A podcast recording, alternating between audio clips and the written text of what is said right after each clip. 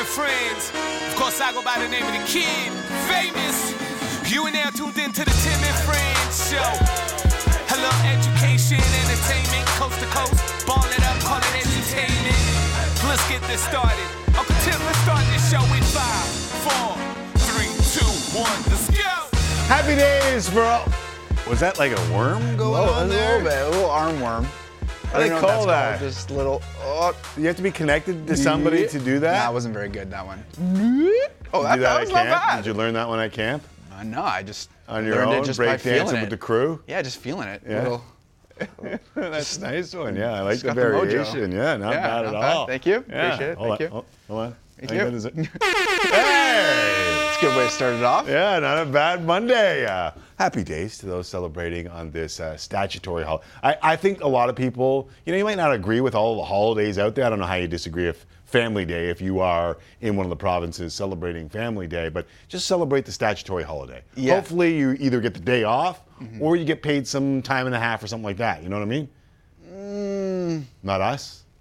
Tim McCallum, Jesse Rubinoff, the entire crew here on Family Day in Ontario, Saskatchewan, New Brunswick, BC, and Alberta. Happy Islander Day in PEI. That's a big one. Nova Scotia Heritage Day, obviously, in Nova Scotia, and Louis Riel Day in Manitoba. President's Day to our home girls and boys who live south of the border. All that means significant afternoon action, at least on the ice. Four games on the slate. We got highlights to start the show. I love it. I'm kind of sort of excited. And with some rumors swirling, we've also got Frank Seravalli on the docket, as well as a freshly minted Hall of Famer. Hall of Famer. Marc Spears. Let's go. We will discuss the worst basketball game ever played, Legitimately. the merits of the dunk off, and of course the Leafs' procurement Nice of one Ryan O'Reilly. Also, Canada getting back on the front foot at the She Believes Cup after a start that was more unfortunate than, well, well, more unfortunate than for guys like me, this. I all right.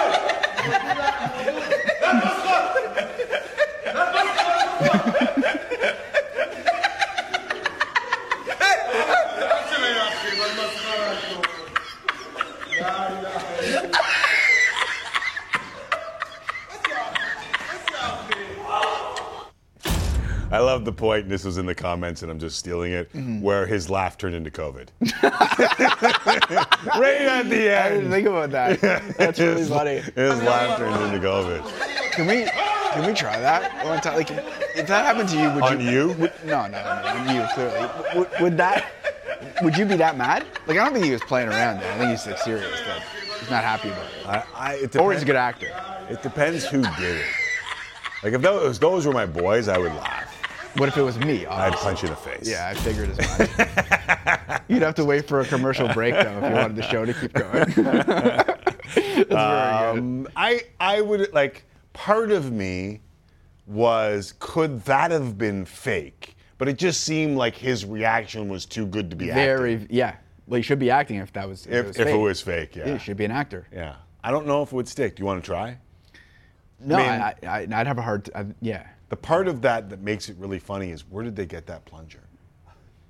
No, I hope it was brand new from the It's- store. It's not brand new from the store. I would hope so. out of here. They're in like then, then he has. they're reason in to like an mad. auto shop. Then he has reason to be very, very mad. Like well, that's why really, he's really pissed. mad. Yeah. Yes. Yeah, that's bad. A brand new one, okay, maybe, but that's an auto shop. or So now there's. COVID and whatever was Yeah. on that thing Pink eye. around. That's, that's a mess. Speaking of pink, Oh, my shirt. goodness. All right, let's get the show on the road. Starting with first things first. Let's open the bank, yo. Andre Kirilenko. First things first. All right, I mentioned it. Four games on the ice already in the NHL. Some uh, Fun.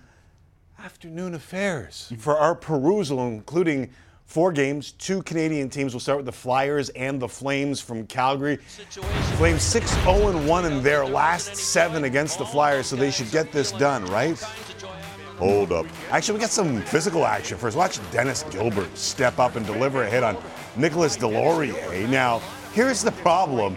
Deslauriers can stand up for himself, but Nick Seeler is the one that takes exception. And Gilbert gives him the uh, the old uh, straight right hands. I believe they're actually left hands. Uh, afterward, Gilbert firing up the crowd. Then later in the first, 2 on 0, Kadri gives it to Jonathan Huberdeau, trying to keep him on. But Samuel and Ersson makes the save, and they go back the other way. Travis Konecny, hold shoots, fires. He beats Jacob Markstrom, 27 no, no, 1 nothing Philly. So you get the big win on the weekend, and of course you're down 1 nothing to the Flyers in the second period. They're just underway. And you can see it on Sportsnet 1, Jesse. Good shot though. It's tough for the goalies on the, under the blocker, right above the pad. All right. Don't back off there. It was an Uh, easy goal. It was an easy goal. Sens and Bruins. This is David Krejci honoring, getting honored by the Bruins for his 1,000th NHL game. He's been around a long time. One of only 76 players to play 1,000 games with a single franchise. That's Julien Gauthier making his Sens debut after being acquired from New York on Sunday. First period, Jake DeBrusk, son of Louis, he's got goals in back-to-back games. Got 18 on the year, one zip Bruins. Four minutes later, Dylan Gambrell forces the turnover to Claude Giroux, scores on the backhand and we're tied up at one. Second period, we go. Brady Tkachuk doing what Brady Tkachuk does best. Big hit on Hampus Lindholm and centers for Gambrell, but Linus Ullmark, There were some plays in this game. yeah. Watch the Fun McAvoy hockey. play here. Fun hockey game. Here's the play. That's pretty, pretty nasty. And then all you gotta do is get the puck to David Pastrnak. Find a way to get the puck to him. Only he dummied it to himself. He's got 40 goals this Pastrnak for a third season in his career. 2-1 Boston. Eight minutes Another one from McAvoy. McAvoy from his knees to Pastrnak, and that's too easy. Slips it past our man, Kevin Mandolese. Three assists for McAvoy. Pastrnak, and I understand No, why. McAvoy's, McAvoy's insane. I, I mean, again, there's a lot going on in that pack. You got Pastrnak with another 40 goal season. Yeah. And you got McAvoy, who a lot of people picked to be the Norris, then he got hurt and he's had a tough year. That uh, that dummy was ridiculous. Uh, it is Kids Day at Florida for the Panthers, at least for the starters. Their kids on the ice. The rest of you go bleep yourself. Uh, we'll start with Eric Staal. Shot is tipped and it goes off the Ducks player and in to make it 2-1. Then Marc Staal gets the return feed from Matthew Tkachuk. He ties it at two apiece. Third period now 3-2 Anaheim. John Gibson had 46 saves at this point. Ryan Lomberg has it go off of his skate and in. So we go to overtime, and guess what? Tkachuk again. This time he'll feed Carter Verhaeghe. He has 30 goals after this game winner. How about a tough luck loser in John Gibson?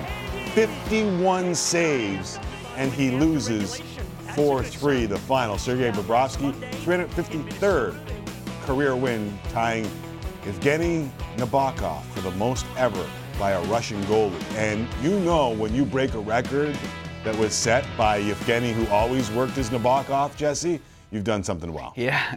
Why are there so many bad teams, it feels like this year? Like Anaheim's really bad. Yeah, they're, they're really bad. Chicago's really bad, although they, they played well against the Leafs, Have- obviously. Have, have you heard of uh, Connor Bedard? yeah, I guess that makes sense.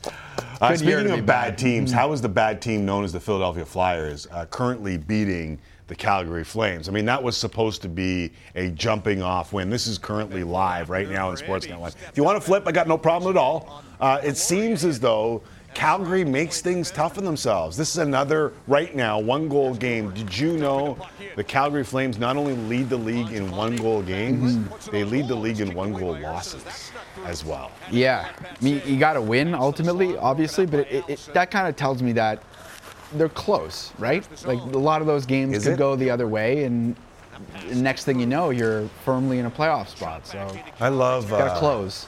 I love that you are positive with it, but it also tells me that you're not getting good enough goaltending when it matters most. A lot of first shot goals on Jacob Markstrom. I know that's sort of been an issue for him following his career around, but but then when you look at the one goal games, it's that one sort of soft. Anderson? It's that. It's Mr. Anderson. It's that one soft goal that often looms large when when the Flames are going to look back on this season, whether it's they're in a playoff spot or not. And right now they're not, so not great. Anderson. Uh, are you selling that game? If you want to watch that one on Sportsnet, well, we'll see if they bounce back in this one. But as I mentioned earlier, one, not good in close games, so they're going to have to blow this one wide open, apparently. And two, for some reason, struggling against the East this year, though, if you look at a lot of teams, uh, it seems like East versus West, the East is winning those games. We'll keep an eye on that one. Little afternoon delight for you here on Sportsnet 1, Flyers and Flames. You can flick back and forth. I don't know if they still have picture in picture, but you can have us on the second screen. I'm good with it all. Flick or flip back and forth? Whatever you want, my friend. Whatever you Uh, want. okay, let's talk about one of those East teams. Why don't we? Uh, the big news out of the NHL this weekend was the Toronto Maple Leafs acquiring Ryan O'Reilly and Noel Acciari in a blockbuster trade with the Blues and Wild, sort of. The new Leafs have already played two games, making their debuts in a 5-1 win over the Habs on Saturday. They look good, but then they lost to Patrick Kane and the Blackhawks on Sunday.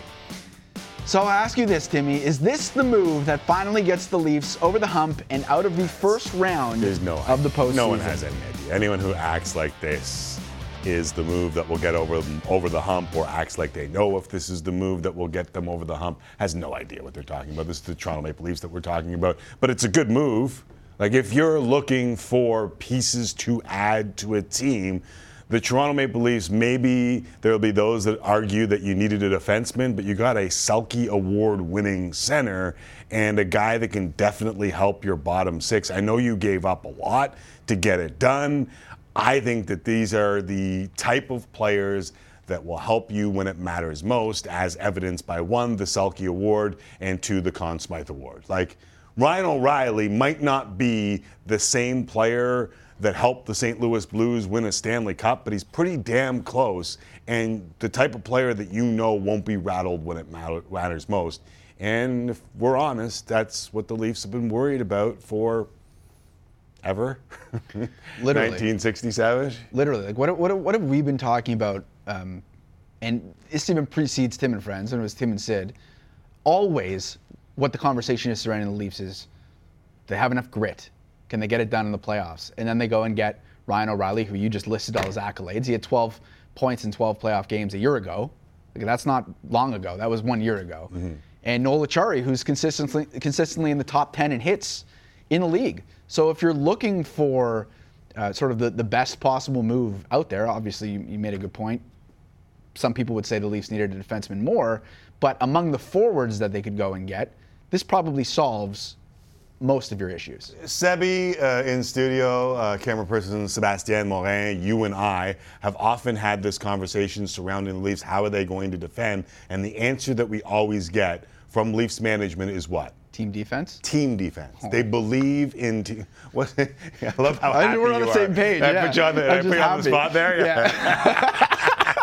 Uh, I thought by bringing Sebi in Yeah. that we might get to the right Team answer there, but team defense, Oh, right? yeah. And and what this does is shore up their team defense. It's not always, but like the one thing that I'm not sure is being talked enough about is the fact that 75% of this salary has been retained, which means if you do the math on this and you take into account Jake Muzzin's $5.6 million, you still have like $2.5 million left over for the Leafs to make another move here. Like, I'm not sure that they're done with this move. I think they've got a little more leeway here if something else is on the board. What direction do you think they need to go if that's the case? If it's Like, it's not half million, it's not right? a, it's not a lot. it's not like the the the the Edmonton Oilers after the last two games have to go out and get the best defensive defenseman that they could possibly. Gavrikov or Shen, right? But it, I don't know if Shen is the best defensive defenseman. No, out but it, there. you know, he's You've got to do everything in your power to improve your defense core if you're the Edmonton Oilers after Mm-hmm. blowing two straight three goal leads, right? yeah. So I think the Oilers will probably try and take the lead over Kyle Dubas and the Leafs, but I wouldn't be surprised if the Leafs go out and get another defenseman. I wouldn't. The reason why they gave up so much in this deal was one, because it's Ryan O'Reilly and Noel Acciari, but they're both unrestricted free agents at the end of the year. Mm-hmm. Like, you might have to, maybe there's a way that you can sign one, two, I don't know. But to me, it's the retention of the salary that allows them to go out and get something else. Uh, would you be concerned that they have through rounds one through four in the next three drafts, the Leafs have five of their 12 selections? Like, Well, that's why. That's why this this clip that we have from February the 9th from Kyle Dubas rings very loudly in my ears right now. Have a listen to this, and then remember, he just picked up a pair of free agents to be. I I think in regards to, to rentals, I, I, I can't see that happening. But with regards to other options, I, I don't think um, you say no off the hop to anything. So was he playing poker? Is he desperate because he knows that the jam is done if they don't make it through the first round? Or is there a third option here that we can throw to Frank Seravalli when he joins us a little later on that maybe Ryan O'Reilly will be one of those guys that wants to stay? yeah, I mean, well, if he stays and he shows that he's still capable of being the player that you would think, maybe a little bit of a drop off, but if he's still effective, then it's worth it. It has to be, right? Like that's that's what you want. These are the type of guys that you want in your lineup. And and draft picks, while are they're valuable, they're going to take a while to. You're going to take a while to reap the rewards or the benefits. Yeah, of I don't, I don't think we can debate. I think what you're saying is absolutely true. We're not going to debate whether or not you'd want Ryan O'Reilly on your team. It's whether or not you can fit him under the cap. Yeah. That's and how cheap can you get him? Is there a hometown Mm-hmm. discount already for a guy who just got here? And if he wins the cup in Toronto, he'll be able to write his own ticket because he knows as well as anyone on planet Earth, because of the long line of former Torontonian area Yeah. players coming back home trying to do this exact same thing. You know, if you do it, you will write your Mm-hmm. ticket.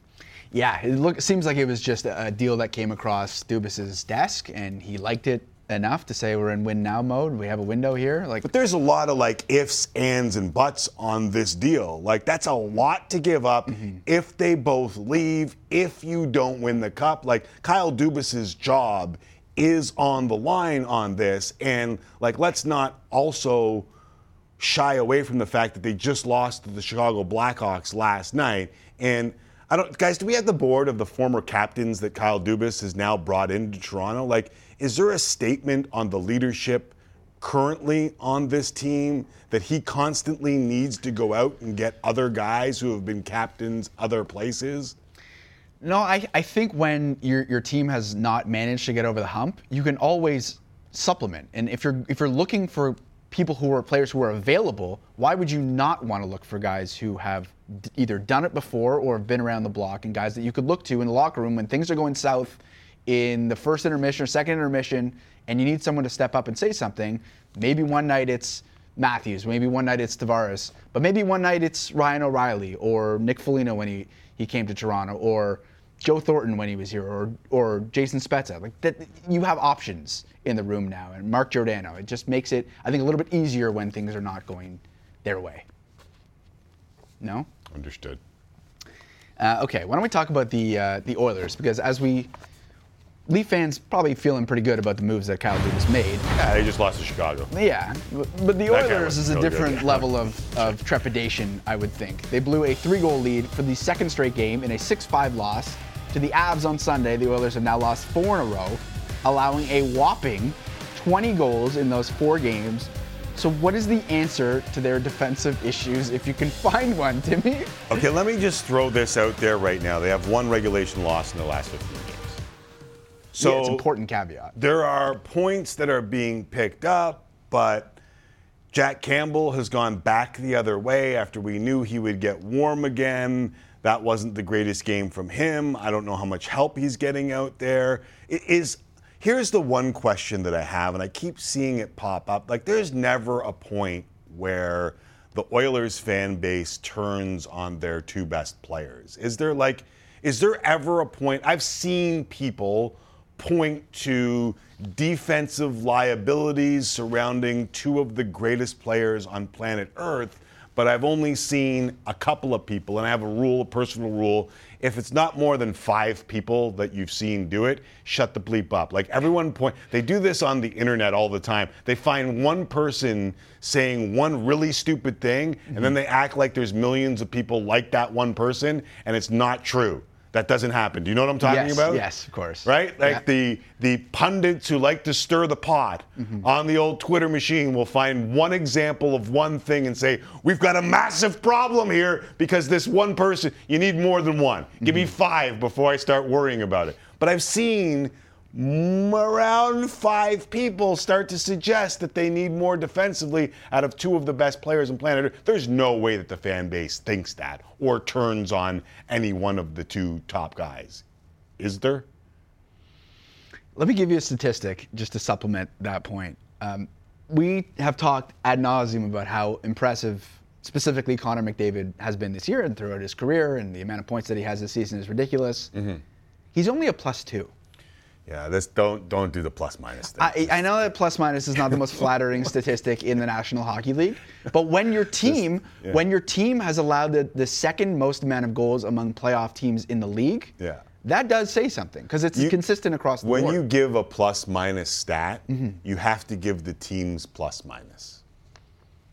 okay, do the math. Okay, I can't. Let me, let me But look those at the math. no these these goals for games are not five on five too, right? Yes. Like a lot of that has come yes. on the power play. they score a, a lot on the power play. Yes, Right. no so you, you you have to in order to quantify in order for me to have an honest discussion about plus minus, you have to give me the team plus minus. they're plus 23, the Oilers this season, and McDavid is a plus But that's two. no no. They're plus 23 goals differential. Goal differential. Yeah. That's not plus minus. You want me to do the the whole rosters plus minus? No, you have. Yeah, well, when you give me that stat, Not- yes. not including If you're going to give me minus, yes, I'm sorry. I'm not trying to be a, a. Richard here. I got it. Yeah, yeah, you can't just give me goal differential, and you can't just give me. Uh, I have to understand what that means in context to your team. Are you better or worse than the rest of the team? Because plus minus is a team stat. I'm sorry. I saw someone else give out a plus minus stat over the weekend. No. What we'll do is we'll tabulate it, and Yeah. then when Frank Seravalli comes on, we'll bring it up and we'll ask him because I'm sure you're going to ask Well, him but about like- the Oilers' defensive woes. Do you believe in plus minus? No, I think it's in what I think is is it's indicative of the defensive struggles. The fact that his plus minus is not good. It's because as a team, and he's on the ice for a big chunk of the game. Their, their team defense obviously is not good enough. Team defense. Their team defense is Yeah, and, obviously and not. that's probably where I would lean when you gave me a plus minus. Because if, if the team is like, say, Mm-hmm. uh, I know they're plus 23 goal differential. So depending on how many of those came on the power play, Yeah. figure it out, log on. How many of them came shorthanded? you That's know. been a thing though, th- since McDavid and Draisaitl have been there together. It's been that they really cook on the power play, but five on five, there are times Right, when and it goes was a little the, dark. That was the difference when Jay Woodcroft joined the team last year. They're five on five now. Anyways, we spent way too much time on this. I'm Mm-hmm. It's sorry. fun. Con- no, it's a fun conversation. Um, speaking of defense, there is absolutely none in NBA All-Star games. Frankly, there's really no defense in the NBA at all anymore. Jayson Tatum set an NBA All-Star game record with 55 points as Team Giannis beat Team LeBron Sunday in Salt Lake City. G Leaguer Mac McClung stole the show on Saturday, winning the dunk contest with a perfect score of 50 on three of his four dunks. So. Did you enjoy the All-Star festivities in Salt Lake City? That's such a loaded question with just over two minutes remaining in the block. Do you want me to go game, weekend in total, uh, skills competition? Where, where would you like me to start on this very loaded question? I think the game. I- Just tell me quickly, yes or no. Did Mac McClung save the dunk contest? Not necess- No, he did not save it because he's not even in the NBA. Okay, were you entertained? I was entertained. Okay, so that's that's fine. The game. Okay, so the game, I will default to Michael Malone, who, who had this to say about the game Yeah. following uh, said All Star game. That is the worst basketball game ever played. How do you fix it? Uh, I don't know if you can fix it. I mean, I give Joel Embiid, Kyrie Irving, those guys were like competing. Joel was imploring some of the guys to play harder, to try to get some defense in, but um, no one got hurt. They put on a show for the fans, but that that is a tough game to sit through. I'm not gonna lie.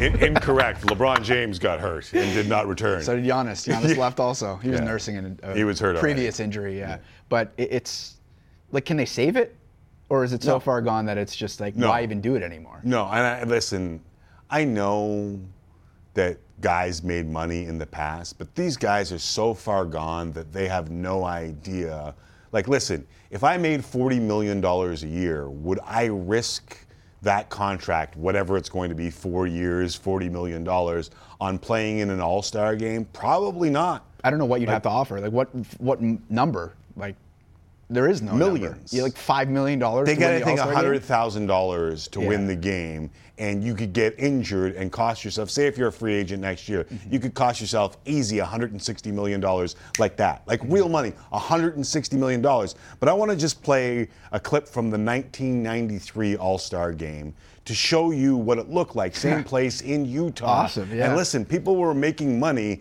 It was a completely different game. I'm not saying it wasn't wide open run and gun, but there were people playing defense. There were people attempting to block other dudes, not just Shai Gilgeous-Alexander because LeBron James was trying to prove a point. Like, guys are coming over, guys Mm-hmm. are feeding it to others. Like, this was an actual game. Oh, the right? post up. Love that. No, that's. I mean, that's that's way better. It's just what it is. It's better than what we saw last But night. But the money's ruined it, right? Yeah, well, I, I guess so. I don't even have a good answer. Like, there's nothing. I don't think you can do to, to save it at this point. I think it's I think it's done. Like watching that last night, the what All Star games originally I think were were supposed to be was to showcase the best players in the world playing against each other to show that they're the best at their craft. And what's happening now is you're just seeing Damian Lillard line. just literally just huck it from half court. Like, who cares? Like, you're not they're not showing their skills at all. I, I don't need to see a dunk contest. I saw that on Saturday night. Show us basketball, the best of the best. Not getting it. I'm mad about it. Such an easy stance. I know, but it's true. Like, why would- but- who wants to watch a layup line? No, I know. It's it's a glorified layup line. That's all it the best part was Tatum and, and, and Jaylen Brown going toe to toe because they're teammates and they do it in practice. But it's been like this for years and it's never changed. So we just rail against it until it changes. yeah, that's what we seem to do with the NHL and the NFL too. Now they're doing a flag football game. Yeah, no one cares. No league. It's the money. that's Fold all the All Star. We're going to get to the uh, XFL rules. We're going to get to the She Believes Cup, but we spent too much time arguing over plus minus. No, that's Still it's to fun. come. It's a good conversation. We'll check in with Hazel Mae in Dunedin as the Jays camp continues. Uh, Marc Spears on NBA All Star Weekend and getting the call to the Hall. And after the break, we will get to trade talk. Leafs big deal. 11 days out. Frank Seravalli joins us next. Who's next, Jesse? I know Frank, Frank Seravalli. but who's next? I don't know. Who's next? You're a minus three today. Erik Karlsson? You're minus three today. That's Tim your and Friends minus. on a Monday. You didn't even get when I was trading. No, but you're minus three. Let's go. Plus two. Let's go. Ryan O'Reilly is a member of the Toronto Maple Leafs. Uh, it's pretty surreal. Yeah, just last night, you know, you know, I'm there in St. Louis. Next thing I get a call, I'm on a plane, and here we are. So it's, uh, yeah, it's a lot to take in, but I'm super excited. It's a heck of a hockey team. I'm so glad to join them. It's over, gentlemen. It is a wrap. Ladies and gentlemen, we have witnessed a star being born tonight. Let's Stop it. A star has been born tonight. LeBron oh, no, to himself. Oh, Again. Oh, LeBron James. Oh, he did it. Yes, he did, Candace. Mitchell kept it alive. Lillard for the win. there you go. That's, the guy you want taking the shot to win it. Team Giannis wins it tonight in Salt Lake City, Utah. And that's why you can't fix the bleeping game, Jesse. Yeah, you're right. what can I say? All Star games, they just get rid of them or just keep. Yeah, all right, never mind. Uh, plenty of afternoon action in the NHL today, and it don't stop now. Jets and Rangers MSG. Hockey Central comes your way 6:30 Eastern before the game. Rogers Monday Night Hockey right here on Sportsnet. Now, the NHL trade uh, trade market seems like it's ready to move. Trade market. you got it. Trade market. We're good. Yeah. Even though we're still about uh, a week and a half away from the day when two networks act like drunken sailors in the hopes of gathering your attention for around seven hours. So true. So a deadline day. Tune in. Hockey Central trade deadline, 10 a.m. Eastern, or just every day on Tim and Friends. March 3rd, only on Sportsnet. Helping us sort through it all is one of the best insiders in the business, the president of hockey content for the Daily Faceoff, Frank Seravalli. we. Frankie, how are things, buddy? Tim, I'm good. How are you? I, I am very well, thank you very much. Do you have any way to fix All Star games? I don't. I mean, maybe just make them shorter and condense the weekend for all involved. Yeah, I think I think that's. is but they got to make the money. They got to sell it to the advertisers and have them come in and kiss babies and shake hands. Did you hear know. Shaq, by the way, about like ripping on Utah as the weekend was going on? I love that. I mean, I, so this is actually a question that I asked in Gary Bettman's press conference at All Star Weekend. I said, would you consider putting the All Star Weekend on a rotation of five or six destination cities like Florida and Tampa, maybe LA? Pick some warm that, weather yeah. destinations, Vegas, and and that way you get more buy-in from the players. what did he say? He said uh, no. uh, getting to all 32 markets is still very important to the league. And I get that. I understand. But but you're right. The players had more buy-in because they could go to the beach Mm-hmm. and chill out or bring the family down if they are that kind of dude, and their family can play on the beach and yeah, Because their teammates are in Cancun right now. right. Doing And the they're same in thing. Well, that Lake was City. That's actually one reason why this particular All Star weekend was pretty successful for Yeah. the NHL because they found the secret sauce in managing the bye week schedule before and after. So it was like, hey, Connor McDavid and Leon Draisaitl, if you guys want to go on a vacation to the Bahamas beforehand and then jet over Right. to Fort Lauderdale after, I mean that that works for us. uh, Turks and Caicos, which may become a province in Canada, Frank Seravalli. Hmm. We're all hoping for it. Uh, all right, so before we to- we dip our toes in the trade pool, what did you think of the O'Reilly deal to Toronto? Well, I think there's no question that it makes the Toronto Maple Leafs better in the sense that it addresses, I think, one of their needs for some significant center depth. And it gives Sheldon Keefe a lot of options to play with. I'm sure uh, handling that lineup card on a night to night basis is going to be really interesting. However, I will say that the price was steep. A first, second, third, and fourth round pick essentially for O'Reilly and Acciari. And when you consider the season that O'Reilly has had to this point, it seems to be a pretty expensive price to pay for someone whose game had fallen off. And I think my larger 30,000 foot view question of this trade for the Toronto Maple Leafs is what does it do, if anything, to shift the balance of power in the Eastern Conference? And when looking at the Tampa Bay Lightning as they're on a collision course once again, or the Boston Bruins maybe one round beyond that, and maybe even the Carolina Hurricanes if they're fortunate enough to get to an Eastern Conference final, against all three of those teams, the fact remains that the t- those teams all have a significant advantage both on the back end and specifically in net that makes it hard to envision that sort of path forward for the Maple Leafs. Now, with 11 days to go, Tim, we still have time for the Leafs to address some of those needs. I don't think goaltending is going to be one of them, but they're in a spot where that part of the team still needs to be improved. Okay, so we just had that conversation in the opening segment of the show before we argued about plus minus and Jesse's easy stance that uh, All Star games suck. but we played a Kyle Dubas clip of him saying basically no rentals. Uh, he just got two upcoming free agents. Was he playing poker with that clip? Is he feeling the pressure of having to win a round? Or might this be like the Bo Horvat deal and perhaps there's an extension on the horizon? I don't understand how an extension could possibly be on the horizon from a salary cap standpoint because I don't believe Ryan O'Reilly at 32 years of age is in the same category as Mark Giordano, where he can say, hey, you know what? I've gotten close to free agency. I have a chance to peruse the market and understand what that market might look like. And rather than going to a place for a million extra dollars this year, I'll take two years at 1 million per and I'll put my spot in a point where I I don't need to move my family around the world when it comes to O'Reilly, he he could still earn I I don't know, pick the the neighborhood of his next contract, 5 million a year for 3 years if a team's especially desperate, maybe 4 or 5.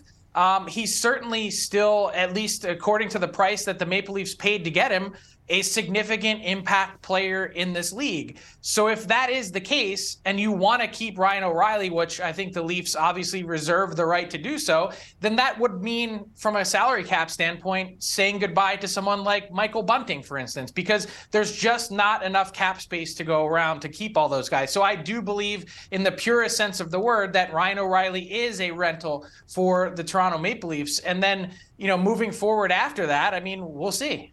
Yeah, that's that's It'll be really interesting to see how it goes. But if they win around, which is such a low bar, but it's true. If they win around, it'll be worthwhile for the Toronto Maple Leafs. Listen, I want to I want to get around. Sorry, go ahead. You were going to jump in there. No, I just wanted to address the other point about Kyle Dubas potentially playing poker. Poker. I, I don't believe that is the case. Yeah. I don't think he's sitting here and saying one thing and then going out and doing another to then obfuscate the media or or anything else about the messaging. I truly believe that his organizational philosophy running this team is to not spend assets on rentals if at all avoidable. But I think there's a couple things in play. One is the market itself, specifically um, in terms of the other impact players that might have had term. Are they going to move the needle for the Leafs in the way that O'Reilly does?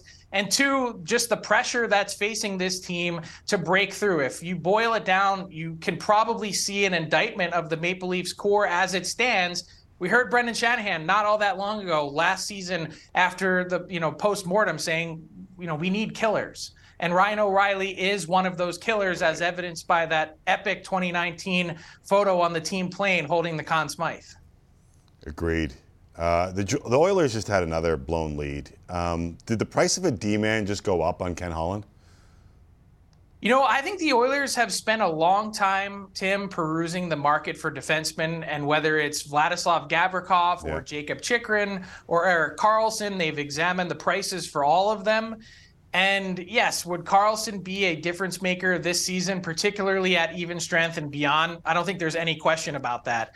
Can they come to a reasonable price that they feel um, they're comfortable adding Karlsson in that term? I don't. I, I'm skeptical of that. I really am, and I think they look at the other guys that are available and say, for what we're looking for at this exact juncture, and what it would require based on moving some other pieces around, as someone like Philip Broberg, for instance, has played himself into the untouchable category. They're probably saying these guys are not the real difference makers that we would need in order to go on a deep Stanley Cup playoff run. So I think they're looking at a number of different options, including at the forward position. I think Patrick Kane is one of those really intriguing uh, sort of ideas. Could you imagine a Kane, McDavid, Kane line in Edmonton, and then you could throw Zach Hyman with Leon Draisaitl? That has to be an intoxicating thought. I think it's still 50 50 maybe even 60 40 that Patrick Kane goes to the Blackhawks and says, you know what? I've decided that I'm not going to move. And so the Blackhawks are bracing for that decision, hopefully by midweek or, or later in the week at the latest. And then the Oilers, I, I think what's happened is not the price of the D man has gone up on the market. I think it's that the pressure has ratcheted up for a team after a few down games that looked like was finally heading in the right direction. Okay, yeah, I agree with that last statement, and I also agree on the on the Kane. Craig Simpson during the game last night kind of sort of noted how Kane went to the other side of the ice during the hat trick celebrations when the hat started coming onto the ice. And it was just a little line from Simmer, and I thought it was so good. Like, like he was attempting to um, soak in what could be one of his last real moments at that stadium with that crowd. I know you said 50 50. Um, does it sound like Patrick Kane is leaning one way or the other?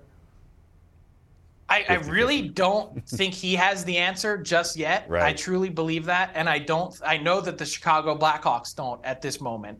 Um, I think they're they're hoping for an answer sooner rather than later, so that they can either pursue it and or put it to bed.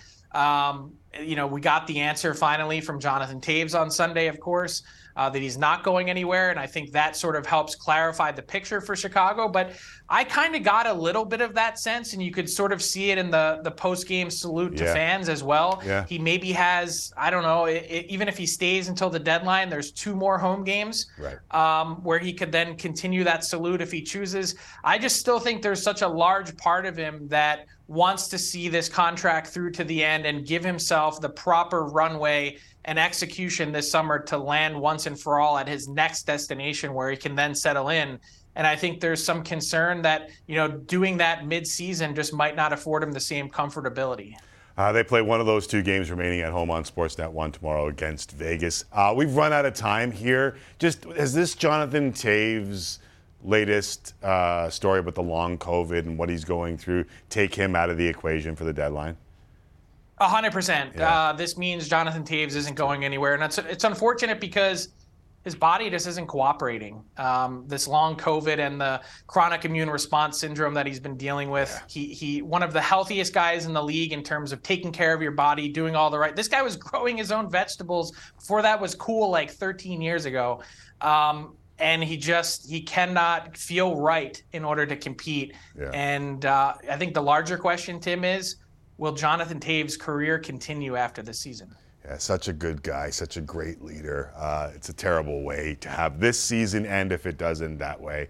And God forbid we don't see him on the ice again. Uh, Frank, always appreciate you dropping by and doing this. Thanks, thanks for bringing some info to the table. Take care, Tim. Uh, there is Frank Seravalli, who again, uh, daily face-off president, hockey ops. By the way, did you hear him say Leafs need more killers? The Brendan Shanahan. Mm-hmm. I think he thinks the same way I do. The Leafs are purpose, purposefully trying to add guys that they think can get them over the hump. Probably. And adding a little need, bit of they need like character, right? Yeah. It's Former a, it's captains. Yeah. For them. All right. Uh, I know that the uh, Flames still struggling with the Philadelphia Flyers. This is live right now on Sportsnet 1. They are under a minute remaining in the second period. Calgary going on a very important power play. As you can see, 0 for 3 on the day see if they can get back into this one, trailing the awful Philadelphia Flyers. Two wins in their last 10 games by two goals. Final minute of play over on Sportsnet. One, one time! Just off the stick of Kate's and wide. All right, we'll take a break. When we come back, you know I want to do play-by-play. I know. Why are you I, was just, I was just gonna say that. Why are you laughing You're at me? You're good at it. You're good at it. I just stole the line. But you were just doing play-by-play over the play-by-play brick ball. Yeah. the double play-by-play. All right, plays of the week coming up next right here on Tim and Friends. Then Marc Spears on the weekend that was in the NBA. Hall of Famer. Hall of Famer. I can't believe how much commercial time we've argued about All Star games. I know. I know. Let's start the uh, plays of the week off with the right foot, unlike Patrick Mahomes or Jesse Rubinoff playing basketball here on YouTube. And Jesse going in for the dunk, and yeah, yeah. I did that a time or two in high school basketball. that's Max McClung. very nice. It's very good. Uh, don't worry, dude. Professionals blow them too. This is the case where the Butler did not do it. All right, kids. Got some good plays for you. Cam Johnson going to the 10. Still impressed by circus layups, Jesse. Yes. Yes? Are the, are the Nets like really going to fall down the standings, or are they going to be okay? I think so, but I'd rather watch them now Yeah. than before. Same. Because I'm intrigued. Same. A former net, Kyrie Irving. That was yeah. nasty. That was nasty. Markelle Fultz exploding on Precious. Oh my goodness. Good for him. Um, we were talking about the dunk competition too. How about Shaedon Sharpe? Yeah, I mean, he backed out. right? Early petition going to have him in next year's. Yeah. Why did he? Why did he back out? Speaking of hops, DK Metcalf, is this real, No, absolutely not. It's not No, it can't be. Didn't he get? Didn't the NFL ask him for a, drug test? a drug test after this? So if that's That can't be real. how about this? This is him at the All-Star Celebrity Game on Friday night. No, he got way higher in the video. No. I feel like he did. Way higher. I feel like he did. How about your new number one in the world, Jon Rahm? This is a 1.4 million dollar bounce. that led to an eagle. Eagled the hole. Mm-hmm. I'm saying it's a two shot difference. At least he won the tournament by two shots. Difference between first and second, Jesse?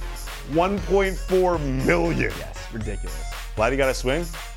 Yeah, there's potential there for sure. Oh yeah, I'm sure that went far. Like, I'm really asking you a lot of questions. Michigan play still make the plays of the week? Uh, not if you ask John Tortorella. I'm asking Jesse Rubinoff. Yeah, sure, why not? I saw a 12 year old kid do it Really? in a game. That's Zegers' fault. Uh, this is uh, Jesper Bratt. Nice little Yeah, move. that's nasty. And the hop over at the end. Devils are really fun. They are fun to watch, yeah. They're saving hockey.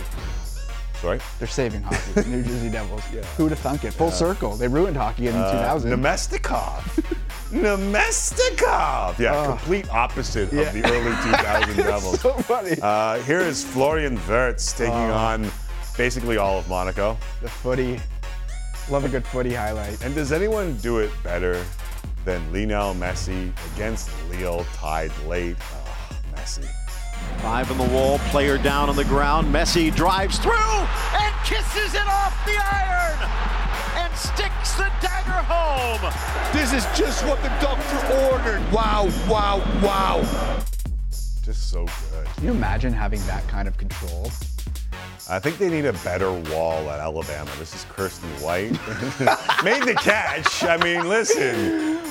Yeah, that's an out. and saved her injury because she didn't, you know, uh, All Star weekend. Listen, the disrespect for Nikola Jokic. Like, the guy's about to go three time MVP. Yeah, yeah. I don't What the hell are we doing? It's not a, it's not, a, it's not an all-star game guy, I guess. What are you talking? He passes. That's what he said after. Like, don't you want pat? Well, I guess you could just pass yourself. Good defense. right? Just pass to yourself. Yeah, Not just LeBron James, Jayson Tatum. Whatever you can do, I can do almost similarly. We've seen this in the All-Star game for how how long now? Too long. Like Vince was doing this back. It's just, Did did Mac McClung own All Star Weekend? yeah, he's a superstar for sure. Do you know that he made he's earned just hundred thousand dollars in two career games in the mm-hmm. NBA? Mm-hmm. He got 150 for this win. It's amazing. The, the fact that he got all of his dunks on the first try was was the reason it was so successful. Without a doubt, and he wasn't the only one getting them down quickly, but Kenny Smith took aim. Here he goes. And he's putting on the handle. Oh, it's over. It's over. Ladies and gentlemen, it is over, ladies and gentlemen. It is a wrap. We have witnessed a star being born tonight. And stop it. A star has been born tonight. A star? A star. Like an NBA star? An NBA star has been born tonight. Just His wait. name will be Wait. throughout the country for 48 hours. For 48 I was I remember hearing that. I was laughing. Kenny, don't do him like that, Kenny. Very very good. Uh, always very, very good. And we thank uh, Nate Duncan for jumping into the plays of the week. Neil Matty is off today, so Great job, Nate Dogg. Um, that's what the dunk contest is going to become. It's going to get pro like dunkers. viral pro dunkers. like that's basically what Mac McClung yeah, is. he, pro since dunker. high school he's been. But I was known for his entertained. I'm okay with it. Yeah, it was awesome. Uh, we'll talk to Marc Spears. Ask him, see if he has any ideas. We, we like we could have had a full commercial segment of this show. Again? Tim and Friends, time for Tim and Friends. Tim and Friends. Tim and Friends, time for Tim and Friends. Tim and Friends. And now, time for real sports talk with Tim McAuliffe and friends of the show. Thank you very much, Sheepdogs. Back here, final half an hour on Tim and Friends. We'll take you until 6:30 Eastern Time when Rogers Monday Night Hockey takes over Jets and Rangers right here on the network. Marc Spears, the Hall of Famer, and Hazel Mae, soon to be Hall of Famer, on the States of America and a flurry of holidays across our country that I can no longer keep up with. We'll start with the Flames and the Flyers. Now, Calgary 6 0 1 in their last seven against the Flyers, coming off a big win against the Rangers on Saturday night. So, of course, they're going to come out flying. Well, they tried to. 2 on 0. That's Kadri Huberdeau and stopped by Ersson. Shortly after, Travis Konecny, other way, he's got 27. And Markstrom beat on an okay goal. 1 0 Philly. Second period, Flyers shorthanded. Connecting to Scott Lawton. He stopped. And a rebound cleared off the line. Flames then block a shot, leading to a breakaway for Dylan Dubé. Great opportunity. Fires it. Moments later, Cam York out of the box saucers Nicolas Deslauriers. No. Yes! Tough guy. Soft hands. Fourth. Makes it a 2 0 Philly lead shortly after Michael Backlund loose puck. Goal. All right, so the Flames are going to turn it on and take this over, right? Hold up.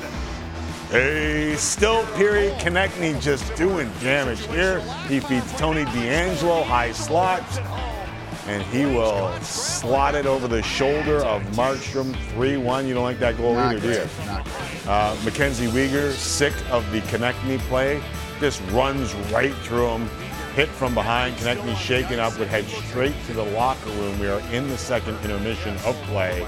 Flyers leading the Flames 3 1. Superstat meaningless number. Calgary 11 wins in 28 games versus the East. Super sad.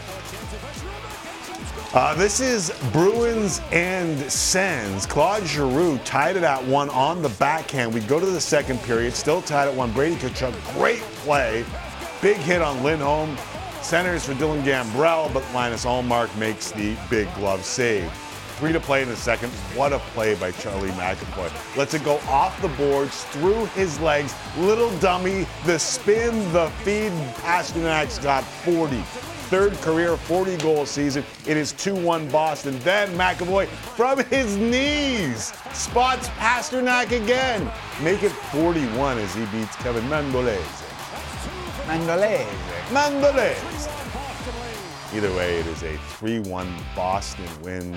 Three assists on the night for McAvoy, two goals for Pastrnak, so he gets the love. Really, McAvoy, unbelievable in that game. First period, top of your screen, Brandon Tanev hit from behind by Marco, Mario Ferraro, excuse me.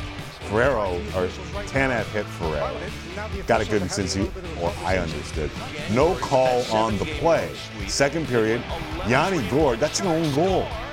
He won the draw into his own net. Logan Couture's easiest goal of his career, I believe. 1 0 Sharks. Probably the only way the Sharks win games, too, is with own goals. Vince Dunn turns it on, over. Svechnikov, his seven.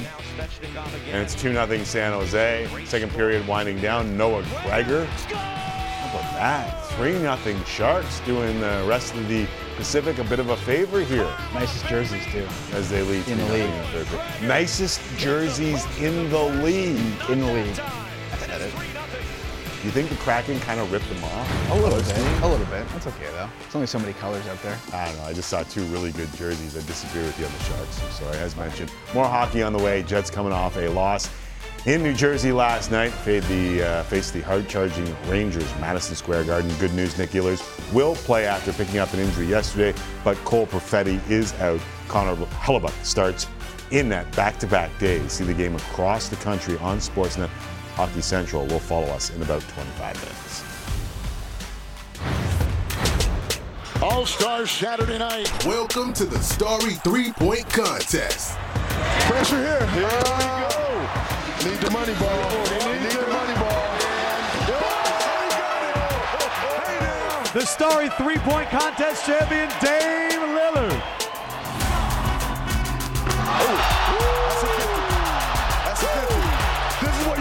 Know.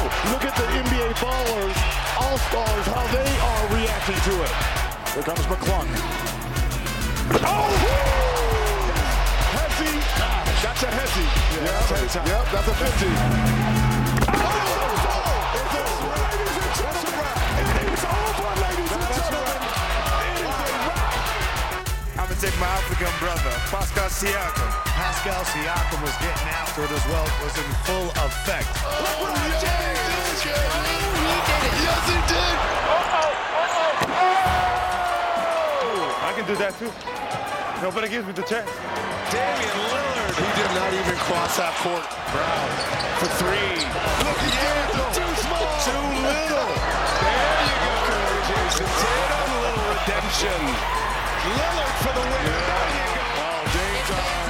It's game time. Team Giannis wins it tonight. And now for the MVP, an all-time record most points scored, Jayson Tatum. And that was your All Star Weekend. Well, it's true, our next guest has been coming on our show for years. Never before have I been able to call him a Hall of Famer. Sure, Marc Spears has been an esteemed member of the Tim and Whatever Hall of Fame from time. But today, I truly love that I can say 2023 Naismith Hall of Fame Curt Gowdy Media Award winner, Mark Spears here on Tim and Friends. What is going on, Spearsy? Man, I'm, I'm, I'm truly honored to get that award. There's been a lot of amazing journalists who've gotten it. And, you know, as a kid, I dreamed of being in the NBA one day. And, but I realized that my chances were slim. I saw a stat when I was in junior high that less than 2% of all college basketball players make it to the NBA. So I kind of thought at that time if the best, ne- next best thing to do to try to get there is writing. Yeah. And worked on being a sports writer. And then to get in the Hall of Fame, I mean, like, my name's in there forever. I don't care where they put my name. It could be in a closet. It could be upside down, man. I'm just it's in there though, and they can't take it out. That's awesome. I a real talk when I saw you on stage in Utah, like I beamed. It wasn't even me. Uh, like uh, quickly, who who's passing through your old brain as you're standing up there, and like you know, like Dwyane Wade's there, Holly Rowe, by the way, the other uh, media member getting in. Congratulations time. to her as well. Uh, I mean, just crazy. Yeah, no, they uh Matt Winer asked me like um just kind of what where it has basketball taken you, and I was like, I literally have seen the world because of this game, and and then it uh, allowed me to get in the Hall of Fame, and then that's kind of where it hit me, and I, I had a loss for words, choked up a little bit. Um, didn't cry, cry. Right, right, right. I, I had a, You're allowed to though. a man tear, one man tear, and so it, I mean, but it is true. I mean, like that basketball has taken me globally to about twenty different countries, right? I mean, it's uh, I've I've been able to see the Olympics. I I saw the European Championships. The you know, um, and and so it's just been amazing. And uh, I write about basketball for a living, man. And I I just think that perhaps it's what I often write about, which is you know social justice issues, racial issues, um, also being able to get behind the curtain with a lot of players, yeah. Getting them to open up. I had a story on Allen Iverson that ran yesterday where he was very very revealing. I think those are some of the things that they liked. Um, thank God, and uh, shoot, there's a lot of great journalists they could have picked. So to pick me is is is a outstanding honor. That's like the greatest thing that's ever happened to me in my career for sure. Uh, one more time.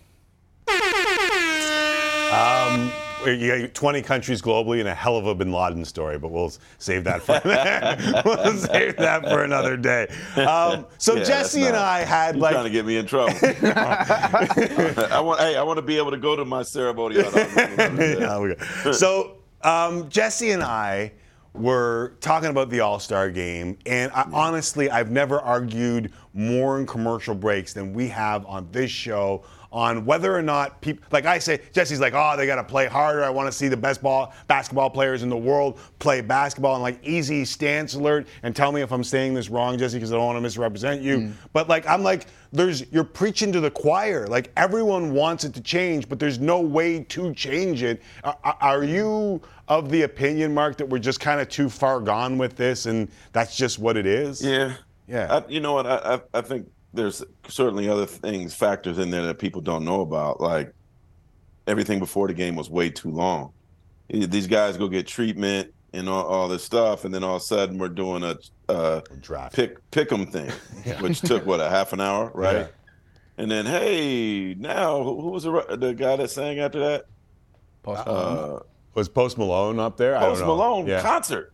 There was Yeah. a Post Malone concert after that. Like they've already warmed up. They've they've already like got iced, and th- then you got to pick, and it's just. Then you, I, I don't think you know. Like they had to change locker rooms.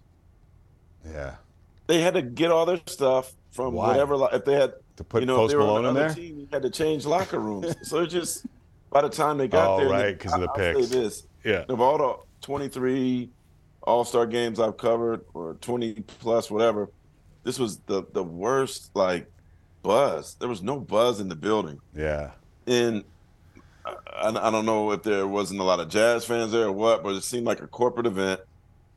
Also, because it was in It Salt is. Lake, and I'm not trying to sh- shade Salt Lake City, there were no big name celebs there. So I think part of the wanting to play hard is Jay Z sitting courtside, Beyonce sitting courtside, Dave Chappelle sitting courtside, right? You know, Floyd Mayweather Jr. Like they Yeah. weren't there.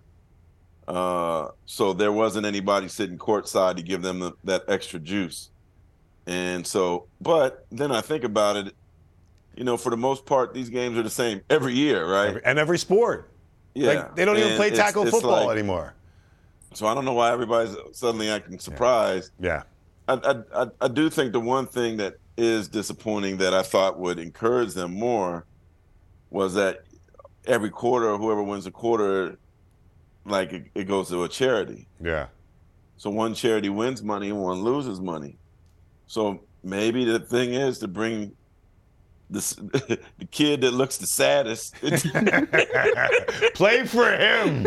Play for her. I'm with you. We need books. we need books. Please, Like- LeBron. Please. Yeah, like Yeah. maybe you meet some of those kids before the game, and like, hey, these are We don't even have helmets, LeBron, and we play football.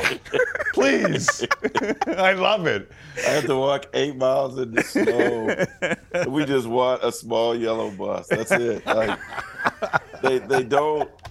I, I, I mean, perhaps to me that might be the only motivation because the first time they did that was in Chicago, and once the players saw like, oh, somebody actually won some money this quarter, they took it up. But from that first play, this like Jayson Tatum baseline dunk when nobody defended him, uh, that that set the tone for uh, uh, a The light walkthrough. scrimmage. For the walkthrough, yeah. That- It felt like a walkthrough.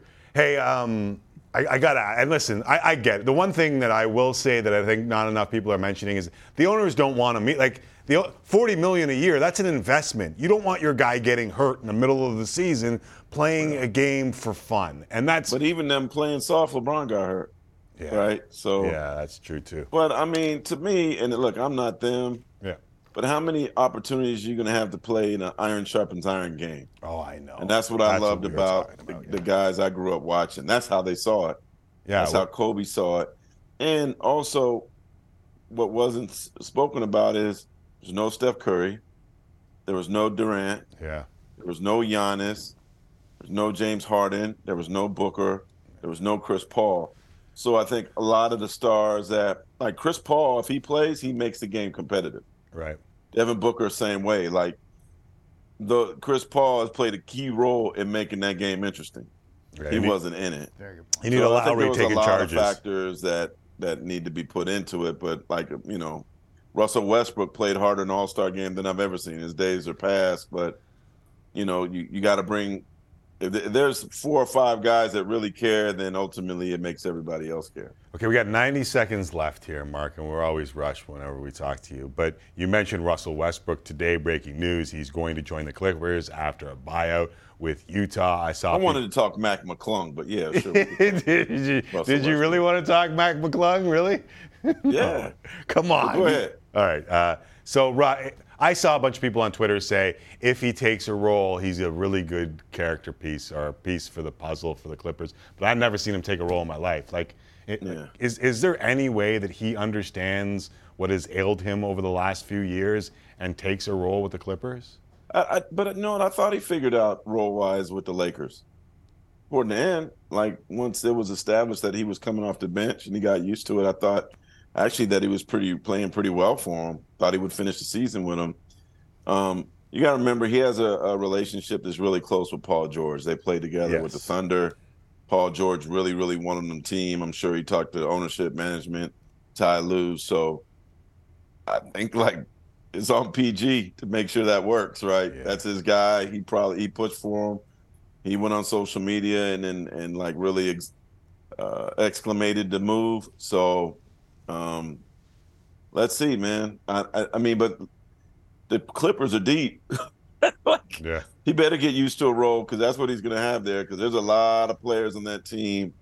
They got Bones Hyland now too. Yep. I like Bones Hyland a lot. Me, you know, so me too.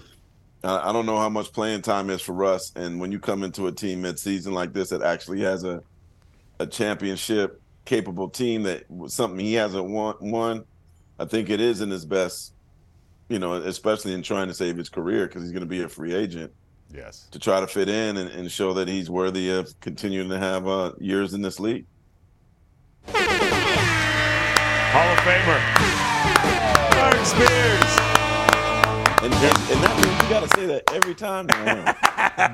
we, we will, my dude. Congratulations. Uh, very happy for you and happy that you could join us uh, day after the weekend. Appreciate it, my dude. Thanks, you brother. And congratulations, yes. All right. Marc Spears, uh, Hall of Famer. Time for one last break. Hazel Mae and Dunedin, Sean Reynolds, Madison Square Garden.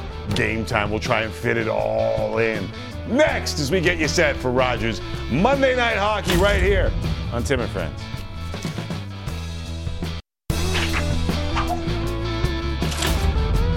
Welcome back. Our Monday tip of the cap goes to Blue Jays manager John Schneider. You heard this story? Yes, this is crazy. Recently helped a woman from choking at a Dunedin restaurant. Schneider was having lunch with his wife when he noticed the woman struggling. Successfully applied the Heimlich maneuver to dislodge, wait for it, a shrimp from her throat. He was asked about it over the weekend. I don't know, right place, right time. I mean, just kind of enjoying lunch with Jess, and um, you know, you either help or you don't. And I decided to go over and see if I could help. Is that something you guys all get trained on, or you just you trained on, or? I learned it in like sixth grade and, ha- and hadn't done it since. So it was just kind of like, I think I remember how to do this. And um, I'm a bigger guy, so I think that kind of helped a little bit. Um, but yeah, hadn't thought about the Heimlich maneuver since I, you know sixth grade. You have your lunch comped? I had a beer comped, but I was it was it was it was late enough in the day. Um, no, but the uh, yeah, it's twelve oh one. No. Um, no, the manager came over and said and said thank you very much. I think I was I was kind of like a little bit rattled afterwards. Um, so the beer did come in handy, but it was yeah. You kind of think about it, you're like wow, was, that was that was pretty cool. Friends, it's time to head south, where visions of palm trees, freshly cut grass, and baseball signal the start of something special for all Canadians the promise of spring, summer, and baseball's return to the Great White North. So settle in and enjoy our daily dose of what's to come. It's time for the Tim and Friends postcard from Dunedin. Amazingly, the Jays' first exhibition game goes on Saturday, Jesse. Lots of games on the network too, by the way. You you were doing like you were trying to you were trying to keep the postcard voice going, but didn't fully commit there. Got excited by the funny. Saturday It was a little thing that I just noticed. Don't worry about it. It's fine. Uh, first continue. full team workout Wednesday as we inch closer to baseball with one of those new Jays, Brandon Belt, talking with the media today with more. Here's our friend Hazel Mae. Little accent. One of the newest faces this season arrived at the Blue Jays PDC on Monday. Veteran Brandon Belt, who signed a one year, $9.3 million deal back in January, brings a wealth of championship experience and, of course, that much coveted left handed power bat. what they did this offseason and adding some uh, left-handed hitters to the lineup, I think that's helpful for sure. Um, you know, because when you only have one side, obviously the, the pitchers kind of get in a groove and they can kind of uh, run with that for a while. But you know, you switch it back and forth on them a little bit. You know, it's, it's tougher for them to get into a groove, and I think that's where you know I can help out, and some of the other lefties that are coming in, we can help out. When you're facing a lineup of nine righties, you're kind of just dialing in a simple approach um, as a right-handed pitcher against our lineup in years past. So um, having that mix and match, I think, is going to be good. I've been telling everybody this is probably the best I've felt in, in a couple years. Um, I had knee surgery in September, and uh, you know, a couple of years for the years prior to this year, I wasn't even able to chase my kids around in the yard because it was uh, bothering me so bad. I had seen him about uh, probably three weeks ago down here. He came in for his physical, um, caught up with him then, and he's uh, he's ready to roll. He's veteran dude, and um, I think he's going to fit in really well with the team. I think guys like Bo, Vlad, Jan O'Kirky, kind of that young core that's coming up, um, I kind of gravitate towards them when they're picking his brain a little bit. I mean, I have a lot of experience to draw off of, but I'm also really excited to play with a, a, a new, good team. It's kind of like the first day of school. Belt wasn't aware of the dimensions of the newly renovated Rogers Center when he signed, but admitted he loves hitting in domes or when the roof is open.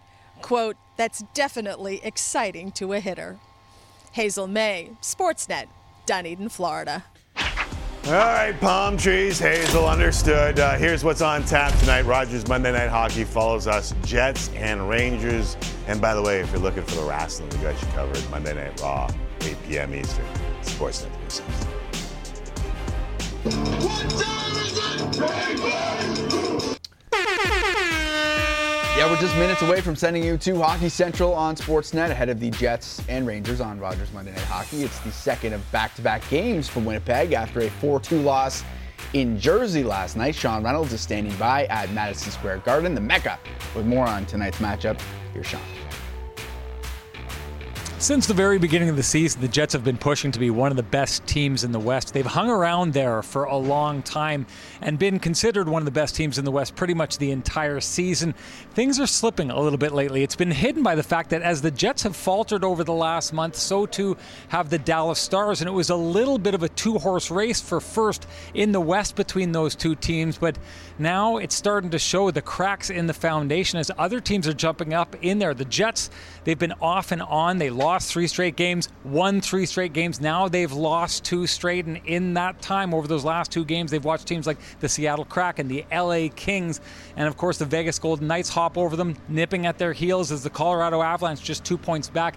Guys, it seemed that it wasn't a possibility not that long ago, but you have to start considering if the Jets can't turn this around, the possibility of them maybe not making the playoffs is coming into play. I feel like they're too good to bring that into the equation, especially as I'm watching Philadelphia go up 4 3 on the Calgary Flames. Calgary got it from 3 1 to 3 3, and now it's 4 3. You can see that on Sportsnet 1. But you look at these standings, I don't know what the Wild really are. And then after the Flames, there's a bit of a drop off. I don't think the Preds got it. Like, I, I think it's just kind of Wild Flames Oilers battling it out there. I, I don't think the Jets are in that danger, but you know Colorado's going to be better as they get healthy. Yeah, no doubt. Uh, the Jets thing feels like it happened really quickly. Like they were having a real good first half of the year. They were in the conversation. They're still just three points behind the Jets. Or, excuse me, Yeah, behind the but they're Stars. they're- it could go either way. Yeah. Like they're right in that swing spot. where Yeah. if they get hot, have a little bit of a winning streak, you could be leading the division again. and they're plus 29 goal differential. Like I believe in what they have, the pieces they have, but you can see how important it is as they go Hellebuyck back to back here. It feels like there's a lot of teams in Canada that can score, but have trouble keeping the puck out of their net. And what do you need to do in the playoffs? It's a live and die with the goalie, though, Yeah. right? Yeah. I feel like. You're probably right. All right, that does it for us. Hockey Central will have more. David Amber and the Monday night panel is coming up next, followed by the aforementioned Winnipeg Jets and the New York Rangers. Thanks for watching. Hope to talk to you again tomorrow.